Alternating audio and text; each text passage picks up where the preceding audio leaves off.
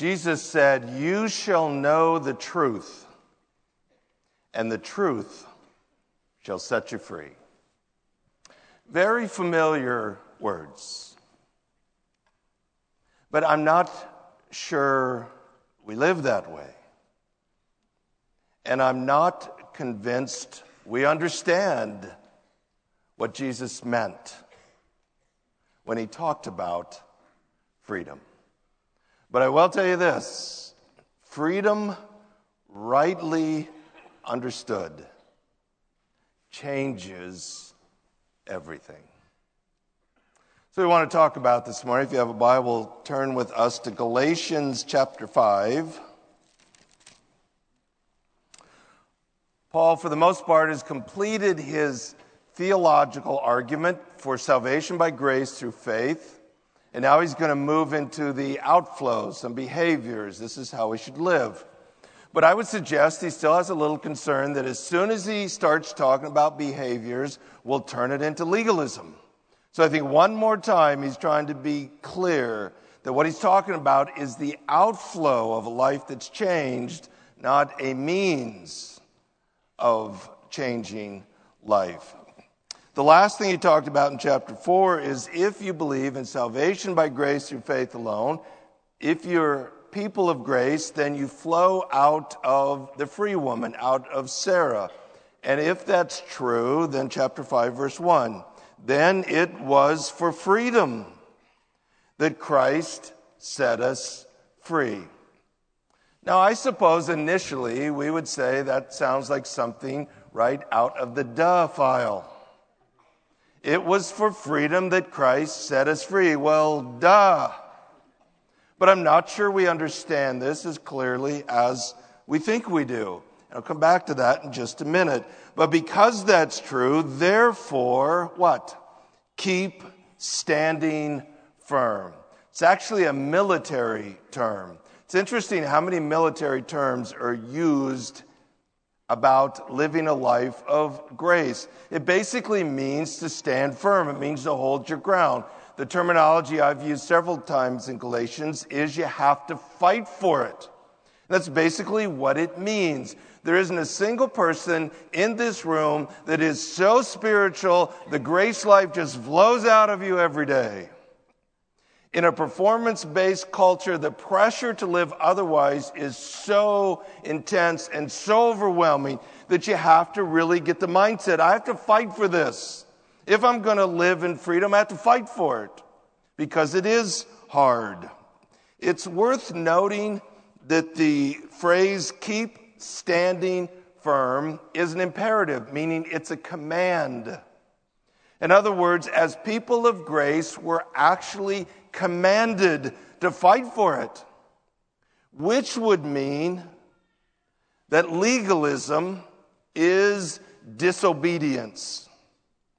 This is very helpful to understand because typically the legalist is the one portraying himself or herself as the one who is obedient. And everybody that doesn't see it that way, those people are disobedient. But according to the text, that's the opposite of what's true. It's the legalist that is disobedient, and it is the, the, uh, the person of grace that is walking in obedience. And what he's saying is this is a command fight for it, live this way. And do not be subject again to a yoke of slavery. If it's true that grace has kicked the doors of the prison open, if it's true that grace has removed the shackles, if it's true that it was for freedom that Christ set us free, why would you willingly choose to put yourself in jail again? Why would you stay there when the doors are open? Why would you stay there when the shackles are off? Why would you choose to live that way? That's basically the question that he's asking. Why would you be subject again to a yoke of slavery? Now, a yoke isn't really uh, an image that we're so familiar with today, but a first century person would have understood this clearly. Just think of a couple of animals in a yoke doing some sort of hard labor. That's the basic idea. And so he's referring to this yoke of slavery, which is the law. This is what the law does to us. It throws us back in prison. It creates this yoke that we have to carry. But interestingly enough, this was common language among the Jewish legalists, among the Judaizers, among the Pharisees, among the rabbis. But they actually used it in their minds in a positive sense they actually referred to taking on the yoke of the law and meant it in a positive way. That to please God, it has to hurt. To please God, you have to sacrifice. To please God, it has to be miserable. And the more miserable it is, the more pleased God is. So the idea was you take this on as a way of gaining God's favor. And basically every world religion has the same basic idea. The more you grovel, the more miserable you are, the more pain it inflicts, the more it pleases the gods. And so that's what it's all about. If you go back and reread the Sermon on the Mount, Jesus actually identifies a number of ways that the Pharisees publicly pretend they're miserable and in pain, thinking that's what impresses God. So that's why Jesus' words were so striking when he said to that culture, Come unto me, all you are weary and heavy laden. I will give you rest, for my yoke is what? Easy, and my load is light. Religious people of the first century had never heard such a concept. It was contrary to everything they had known and been taught. So he's talking here about a yoke of slavery that is from the law. It's the curse. It's the condemnation. It's the burden. It's the slavery when we choose to live according to legalism based on our, our personal uh, performance, on our ability to, to somehow merit favor with God. One of the words in this verse that we might skip over without much thought would be the word again. But it is worth noting. These are not Jewish legalists. These are not Jewish people. Primarily the Galatians were Gentiles. They were Greeks. They were not uh, steeped in Jewish religion. They were up to their eyebrows in pagan idolatry. So it's very interesting that he is saying to them, do not subject yourself again to the slavery that came from your pagan idolatry. In essence, what he's saying is there is no difference between Jewish moralism or pagan idolatry. At the end of the day, they end up in the same place. They both uh, lead you to bondage. They both become a yoke of slavery. So it's important to understand that he was ultimately saying, whichever way you go, you end up in the same place. It's just legalism. So let's go back to the beginning of the verse. It was for freedom that Christ set us free. So, what does he mean by freedom? I think many, many Christians would understand this as freedom from sin. And that sounds very good. But this is the problem.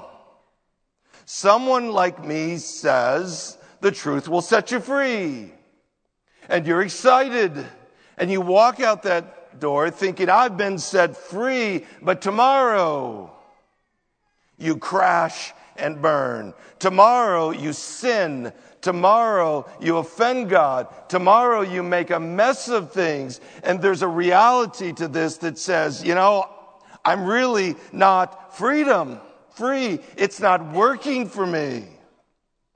And so you start to think maybe it just doesn't work. Maybe it's just not really true. Maybe for whatever reasons, I'm a loser Christian and I'll never figure this out. Because the fact of the matter is, no matter how many times you say it, preacher, it doesn't work. I don't live my life free from sin. So every time someone like me stands here and talks about freedom, it's as if it just leads you into deeper despair because in your own world, you know that's really not true. This is the theology that gets you stuck in the darkroom. Because now it's about shame. Now it's about guilt. Now it's about despair. Now it's about disappointment. And you conclude in your mind, for whatever reason, this doesn't work for me, and I'm a loser Christian, and that's all I'll ever be. And as long as you're thinking that, there's no way out of that dark room. And the core problem is you have misunderstood the statement. The bondage is what? The yoke of slavery is the slavery that comes from the law. It is the curse of the law. It is the condemnation of the law. It throws you in prison. Paul has told us this several times in the book of Galatians. Therefore, if that's true, what would freedom be? Freedom would be freedom from condemnation, freedom from the curse of the law, freedom from living with this oppressive judgment. And that freedom is not based on your ability to perform today. It's based on the finished work of Jesus on the cross. So understand it this way. On your best days and especially on your worst days, when you mess up, when you sin, when you offend God and you're grieved in your heart and you feel like you've blown it again, you have to understand in this moment, you have to fight for it in this moment. I thank God I'm not condemned anymore. I'm not under the curse of the law anymore. God doesn't hold this sin against me anymore. But actually, because of what Jesus has done for me, I'm free.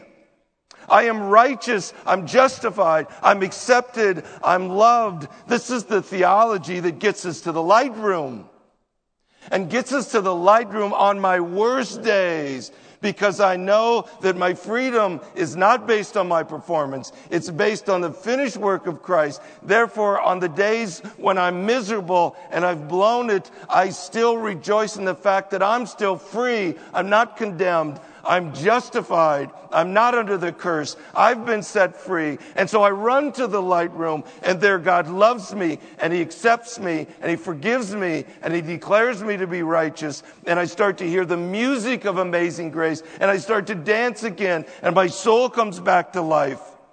And where I remember in those moments what's true it's in the light where confession takes place. It's in the light where repentance takes place. In the dark room, there is not confession. There is not repentance. You just start to spiral deeper and deeper and deeper and you rationalize and you make excuses and you distance yourself from God and you convince yourself, I'm loser Christian. And nothing good ever comes of that. If you fight for the freedom that is yours in Christ, I promise you, it changes everything on your best days and especially on your worst days. And I'm telling you, if you get this and you run to the light room, it will dramatically change your behavior. That's what he means by freedom. Verse 2, behold. It's a pretty expressive Greek word. We would say something like, hey, listen up. This is really important. That's kind of the word there. I, Paul, say to you that if you receive circumcision, Christ will be of no benefit to you. I think throughout Galatians, it's been fairly obvious that he has been speaking to a mixed audience. Sometimes he talks about those who are true believers. Sometimes he talks to those who are the legalists. We saw that in chapter 4, verse 21. And sometimes he talks to those who are still on the fence, who are still trying to figure out what's true. And in this paragraph, he's talking to those on the fence.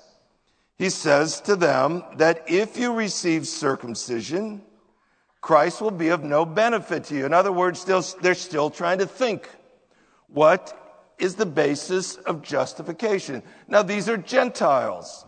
They've never been circumcised.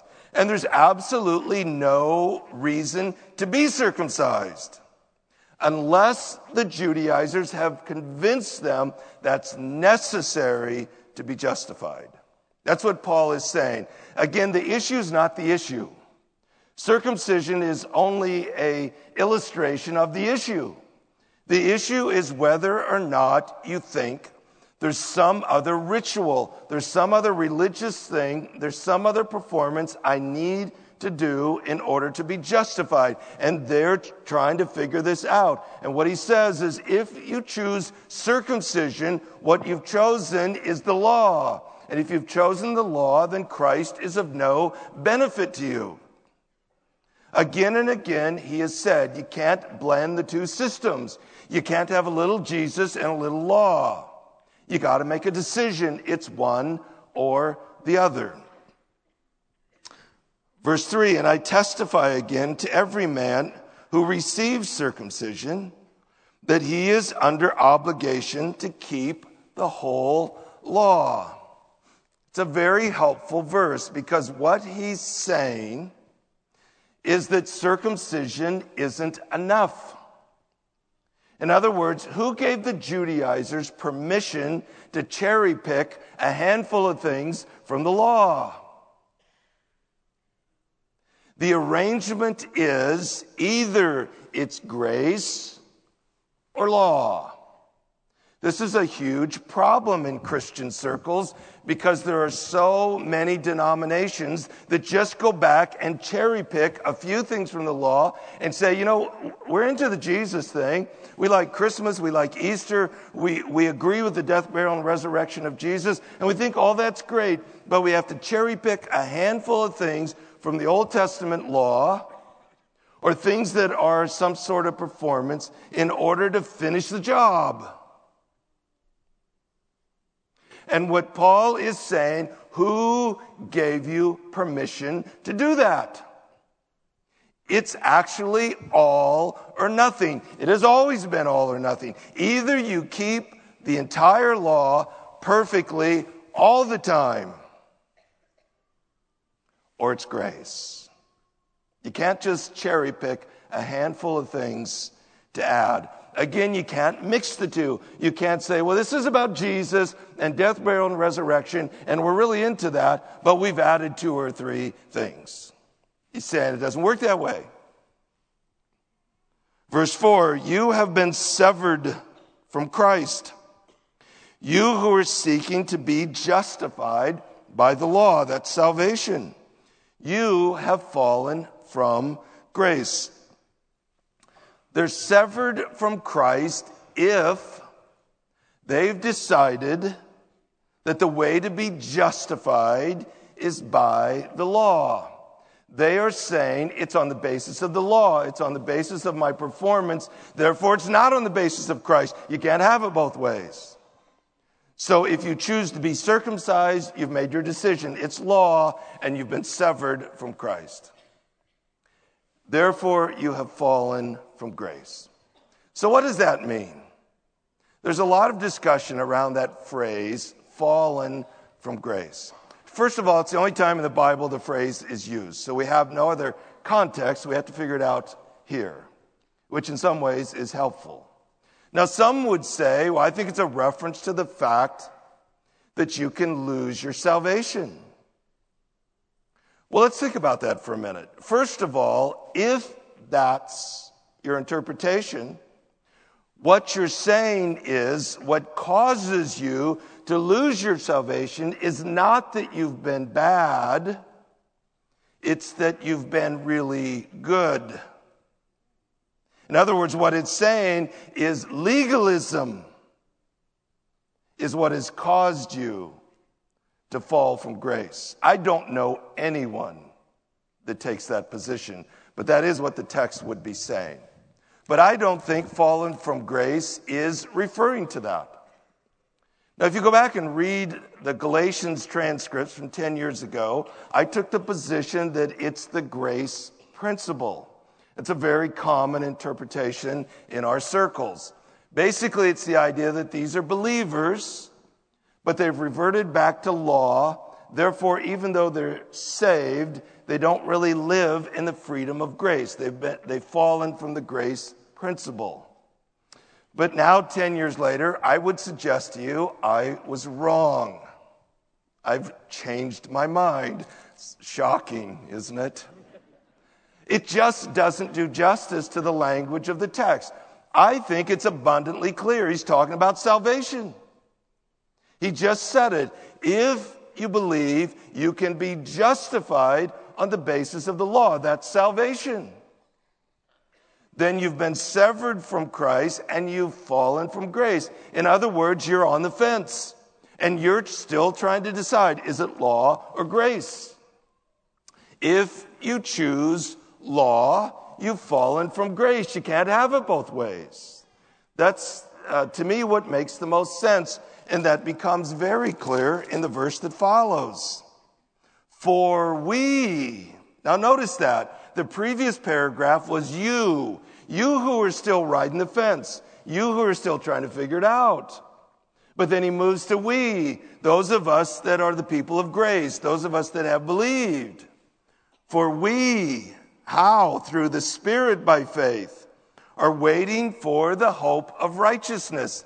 In other words, he's saying this is our future. And our future is spectacular. The idea of waiting is future tense. It hasn't happened yet. It's the hope of righteousness. It's confusing when you read the word hope in our English translations because our understanding of hope really doesn't line up at all with the biblical understanding of hope. It's just hard to figure out what other word to use. We say, I hope it's warm tomorrow. But the biblical term is always future and it's always guaranteed. Always future, always guaranteed. It's never like, I sure hope so. But it's our hope. It's the promise. It's what we claim. So we're waiting for the hope of righteousness, which means the fulfillment of our righteousness, the completion of our salvation. This is our hope. How is it possible? Through the Spirit by faith, which is contrasted with salvation on the basis of the law.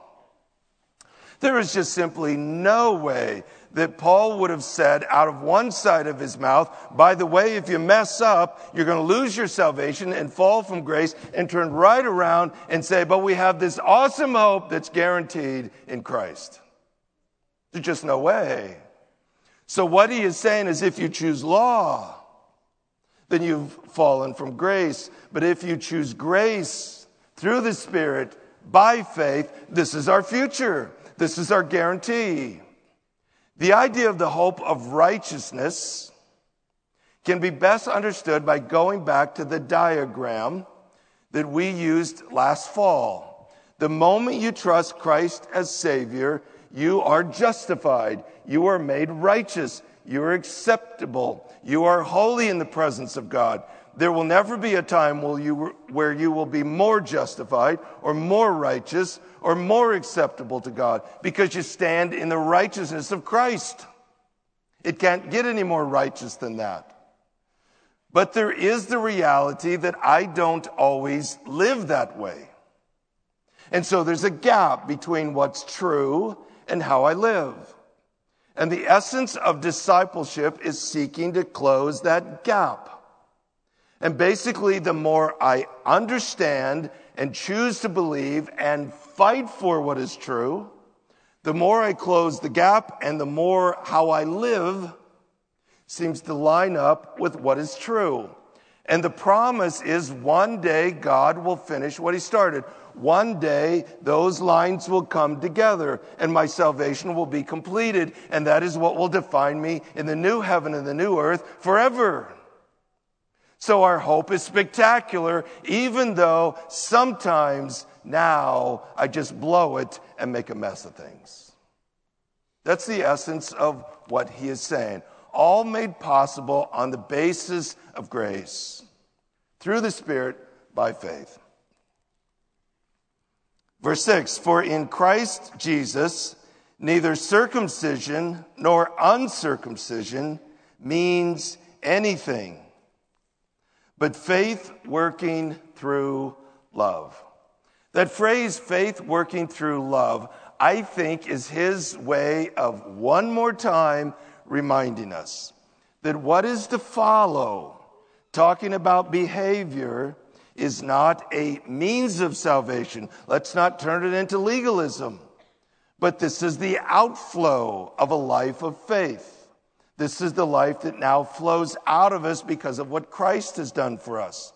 And we'll talk about those things in the next several weeks. I want to talk for just a minute about that interesting statement neither circumcision nor uncircumcision means anything. In other words, whether you're a Jewish moralist or whether you're a pagan idolater. Neither one merits you any more or less favor with God. At the end of the day, they're the same thing. And neither of them work, and both of them uh, cause you to end up in bondage and slavery, which provides a little bit of a platform for me to define how I use the word religion. I am very aware of Webster's definition. I get that. And by Webster's definition, you would have various religions. You would have Christianity. So think of this under an umbrella. You have Christianity, you have uh, Islam, you have Buddhism, you have Hinduism. Those are all these umbrellas, and according to Webster's uh, dictionary, that's how they play out. I get that. And under that definition, they're all religions. But just a couple comments here. First of all, that is a man made definition. And language is always evolving. Language is never static. Dictionaries don't necessarily capture that as much as they just reflect the changing definitions of the culture. It's called etymology. Words evolve, and dictionaries have to catch up. That's the way it works. And I would suggest to you that how most people use the term religion today is not in alignment with Webster's definition. But I actually have a deeper problem. It's a theological problem. I would suggest to you the Bible does not define religion the way Webster does. And if you're going to press me, I have to choose God's definition over Webster's definition. And I think it matters. And let me explain why. First of all, the Bible does not have real good things to say about religion. It's not a term that's used often and is used consistently for basically man made stuff to try to gain favor with God. There's a few exceptions. For example, in James, James says, This is pure and undefiled religion. But you need to understand that Greek word in no way resembles Webster's definition. It's a simple word that means the outflow of belief system. And that's exactly how James uses it. If you're going to say you believe this, then this is how you should live. I would suggest to you that the Bible defines religion differently. So think about those multiple umbrellas and the different world religions under each one, and let's just pull out Christianity. There would be those that would say, well, that's just one of many umbrellas. I would suggest to you that's not the dividing point. It's a huge mistake to think that's the dividing point. Within the umbrella or under the umbrella of Christianity, there is a lot of diversity. about what we believe to be true. As a matter of fact, different uh, denominations under the umbrella of Christianity, which means it's about Christ and the cross and death, burial, and resurrection and all of that. We're saying we believe all that, but there's a lot of difference in what we believe. To the point that there are those under that umbrella who would say, We believe in the death, burial, and resurrection of Jesus, but we also believe you have to do this, this, this, and this to be saved. At that point, those people have more in common with the world religions than they do with the gospel of grace. So I would suggest to you that in God's word, there's only two umbrellas. And this has been abundantly clear in Galatians. There is the umbrella of grace, and there is the umbrella of law. And whether you consider yourself Christian or Muslim or Hindu or Buddhist, if you believe on the basis of something you're doing, you can merit favor with God. You're all under the same umbrella. That's exactly what he just said. Whether circumcision or uncircumcision, whether it's Jewish moralism or whether it's pagan idolatry, if you believe on the basis of your performance, you merit favor with God, you're all together. So there's two umbrellas there's the people of grace and there's people of law. And I would suggest consistently the Bible refers to those under law as people of religion. So it's an important distinction, and it's a distinction clearly made in the text. Verse 7 You were running well. Who hindered you from obeying the truth? He uh, illustrates the grace life as a race. He basically says, Who cut in your lane, who cut you off, who made you stumble. That's what the word means. And actually, what they're causing you to be hindered from is obeying the truth. Now, I think it's worth reminding ourselves that fighting for grace, running the grace race well, is obedience. That's what he just said. And legalism, it's not safe, it's not conservative, it's just flat disobedience. He said it twice now in this text. This persuasion did not come from him who calls you. That's not coming from God. And we know where it's coming from. He's told us it's coming from the flesh. It's coming from my arrogance, my desire to be my own God, my wanting to think somehow, some way I've contributed to this salvation. That's where it comes from. Verse 9, a little leaven leavens the whole lump of dough. This is a very familiar imagery in both the Old and New Testament. Would have been very common for them, very understandable. You take a little bit of leaven, you put it in a lump of dough, and pretty soon that leaven permeates the whole lump. It doesn't stay as a little bit of leaven. It's infectious. It permeates the whole. Maybe the Galatians were reasoning to themselves What's the problem with a little legalism? And he is saying there's no way to have a little legalism. There's two operating systems one is grace, one is law. And a little bit of legalism is infectious. And pretty soon it leavens the whole lump, and that is what defines your life, and you find yourself back in jail, back in shackles, back in prison when God wants you to be free. He says, I have confidence in you, in the Lord, that you will adopt no other view, but the one who is disturbing you will bear his judgment, whoever he is.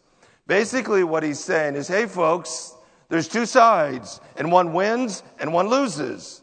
And it's not a guess who's going to win and lose. So why would you side with the side that's going to lose? Why would you choose law when you know at the end of the day that team loses?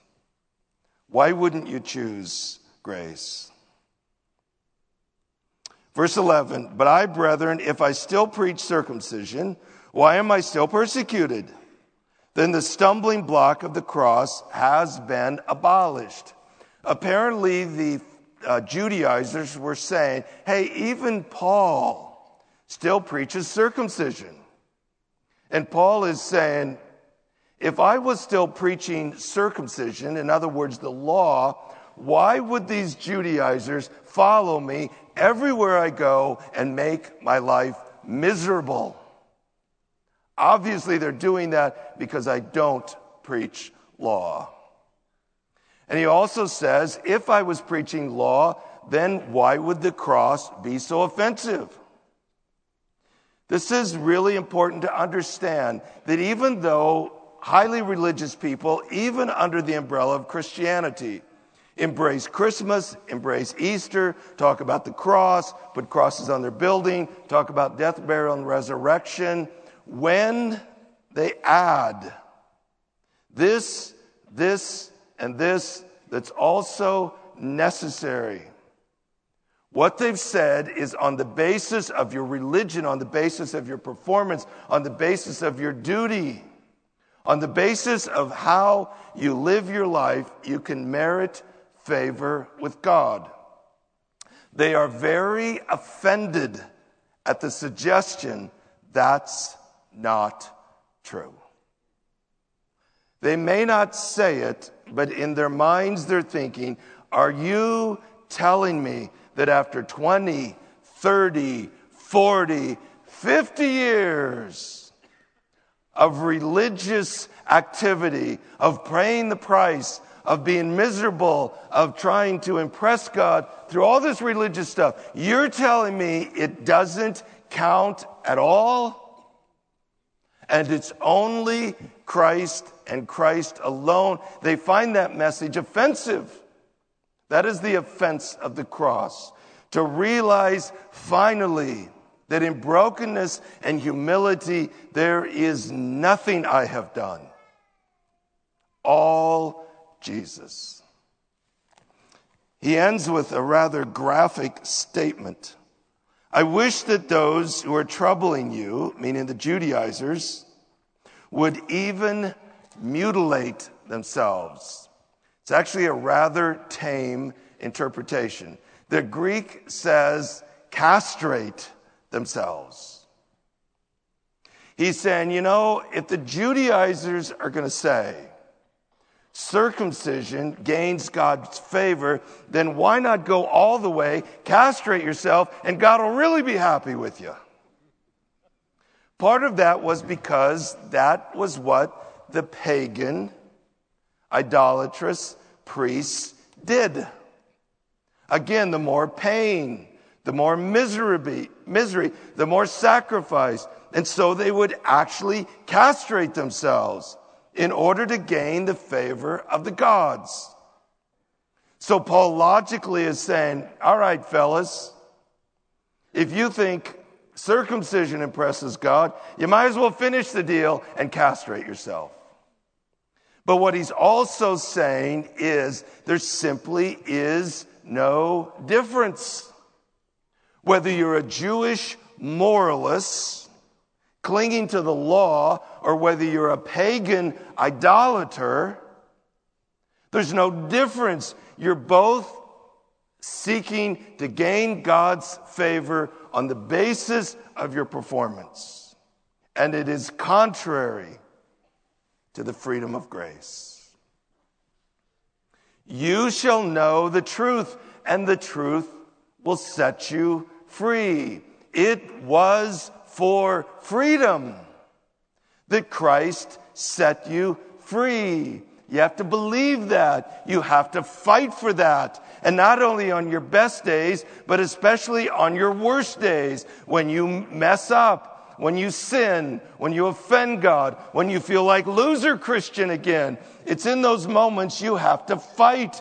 You have to fight to believe what's true and to know that even though I was miserable today. Thank God I'm no longer under the condemnation of my sin.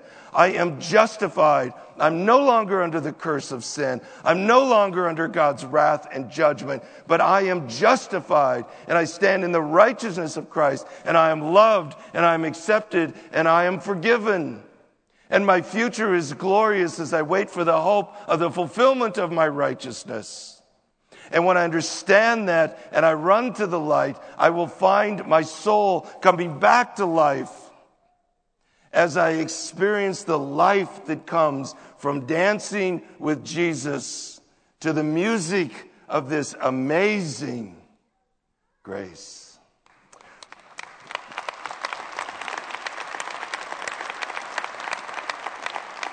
Our Father, we're thankful this is true.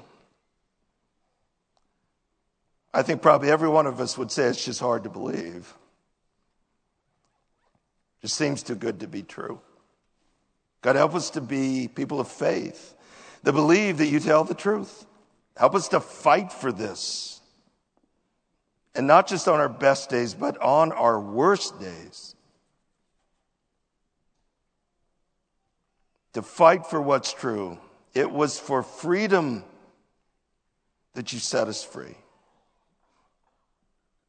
Lord, may we as your children daily dance with Jesus to the beautiful music of amazing grace. Amen.